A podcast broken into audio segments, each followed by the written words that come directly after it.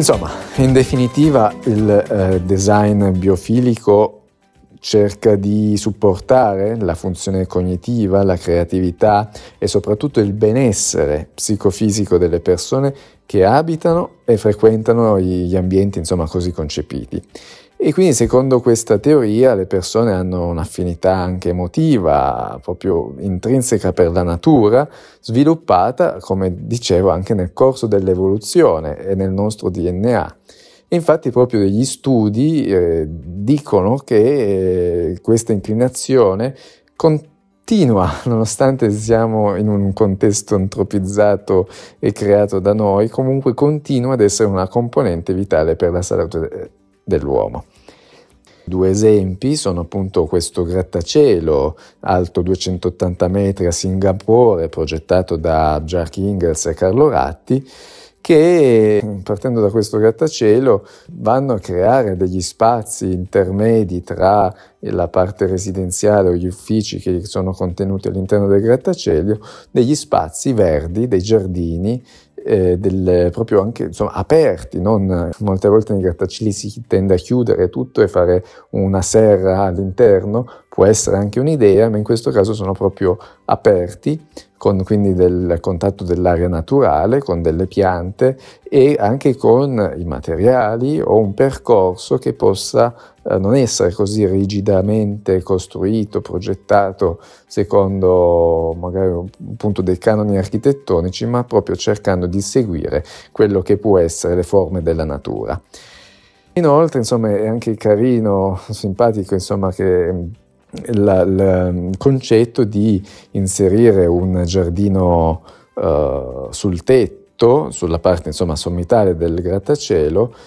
e, e con vista sulla città, ma che ospita una fattoria urbana che è la fattoria ovviamente più alta di Singapore, che eh, ospita 150 specie di frutta, verdura, erbe e fiori che vengono coltivate e, e, per poi insomma fornire delle verdure fresche ai ristoranti che ci sono nel grattacielo o proprio sul tetto. È un'iniziativa car- carina, ovviamente non, non, magari non fa neanche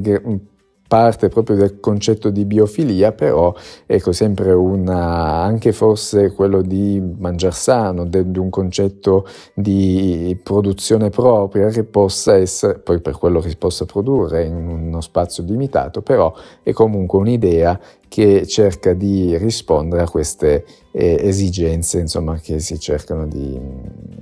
di, di inserire con questo tipo di architettura.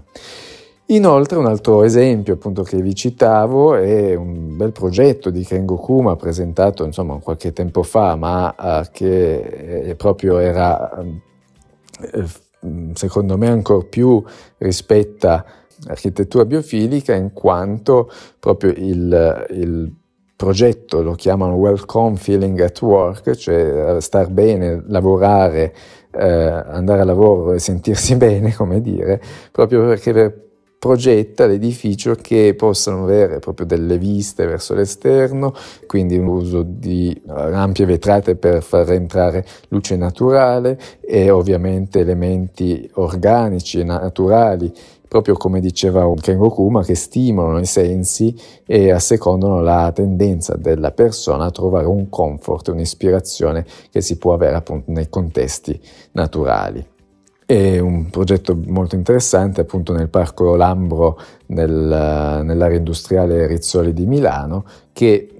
dovrà essere costruito prossimamente, si prevede la conclusione dei lavori nel 2024 ed è proprio quella la finalità di cercare di far star bene il lavoratore dentro questi uffici. E insomma, a mio avviso non è un ambito facile, ovviamente, insomma, per la complessità psicologica delle persone, per cui è un'architettura che non basta, come dicevo inizialmente, inserire quattro piante e il gioco è fatto, ma penso che debba essere valutata più in profondità, proprio come dicevo, coinvolgendo tutti i sensi. Infatti anche una ricerca ha fatto vedere che chi ha vissuto durante il lockdown in un ambiente con scarsi elementi verdi o luce naturale e una qualità dell'aria ha corso un rischio due volte maggiore di depressione. Insomma, se dovessi progettare qualcosa del genere vorrei le risorse per avere a fianco uno psicologo o degli esperti in questo ambito o sicuramente un botanico.